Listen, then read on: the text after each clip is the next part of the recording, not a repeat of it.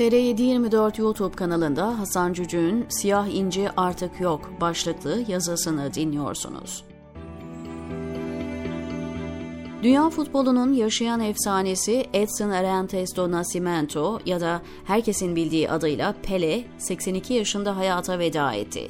Yeşil sahalara 1977 yılında veda eden Pele son nefesine kadar halen futbol denince akla ilk gelen isimlerden biri olmaya devam etti.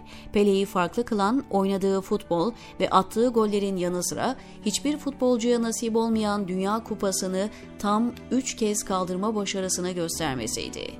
Dünya futbolunun siyah incisi artık hayatta değil. Bir yıldan uzun süredir kemoterapi gören 82 yaşındaki Pele'nin vücudundaki kanserin bu yılın başlarında akciğer, karaciğer ve bağırsaklarına yayıldığı tespit edilmişti. Pele sıradan bir isim değil. Adeta bir masal kahramanı. 45 yıl önce futbolu bıraktı ama futbol onun adını bırakmadı. Pele'yi canlı seyretme imkanı bulamayan milyonlar onun efsanesini dinleyerek büyüdü. Televizyonların hayatımıza girmesiyle siyah beyaz ekranlarda Pele'nin eski maçlarını seyrettik. Pele kariyerinin tamamına yakınını ülkesinde geçirdi. Latin Amerika'da yıldızını parlatanların sonraki durağı Avrupa olmasına karşılık Pele ihraç edilemez ürünler listesinde oldu. 1961'de dönemin Brezilya Başkanı Jânio Quadros, Pele'yi ihraç edilemeyecek bir ulusal hazine ilan eden bir kararname çıkardı. Brezilyalı efsane 1975 yılında New York Cosmos takımına katılarak sonunda yabancı bir kulüp için oynamış oldu.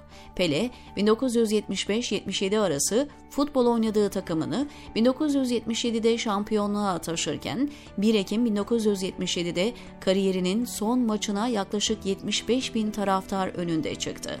Futbola veda ettikten sonra farklı bir yol izledi. Eşofmanlarını giyip teknik adamlık yapmadı başarısız olup da adına leke sürdürmedi. Teknik adamlık yapmadı ama futbol yönetiminden uzakta kalmadı. 1990'da Brezilya Devlet Başkanlığına aday olabileceğini açıkladı.